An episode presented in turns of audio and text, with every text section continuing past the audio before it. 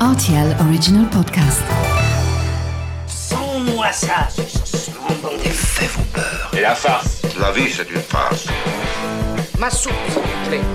J'adore les chocolates. Mon scarpe, mon germe-là Mais combien de fois je dois vous dire que c'est susceptible, l'aubergine? Tous les produits sont là, alors je vais commencer.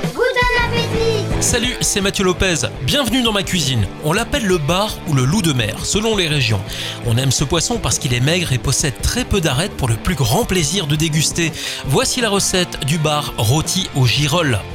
Pour réaliser ce plat pour 4 personnes, vous aurez besoin d'un bar d'environ 1 kg vidé et écaillé, 3 branches de romarin, de l'huile d'olive, une gousse d'ail, 500 g de girolles, 30 g de beurre, du sel et du poivre. Dans un premier temps, faites préchauffer votre four à 200 degrés et essuyez correctement votre poisson que vous allez déposer sur une feuille de papier aluminium. Salez et poivrez de chaque côté, déposez à l'intérieur du poisson deux branches de romarin, enfin arrosez le tout d'un filet d'huile d'olive.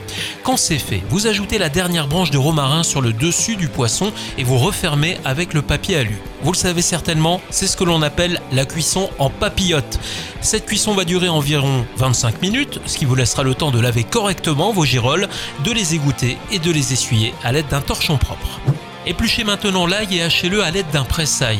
Dans une poêle, vous faites chauffer votre beurre accompagné d'une cuillère à soupe d'huile d'olive et lorsque c'est chaud, vous faites revenir ces girolles et l'ail à feu vif pendant 8 à 10 minutes environ selon que vous préférez déguster vos girolles légèrement moelleuses ou non.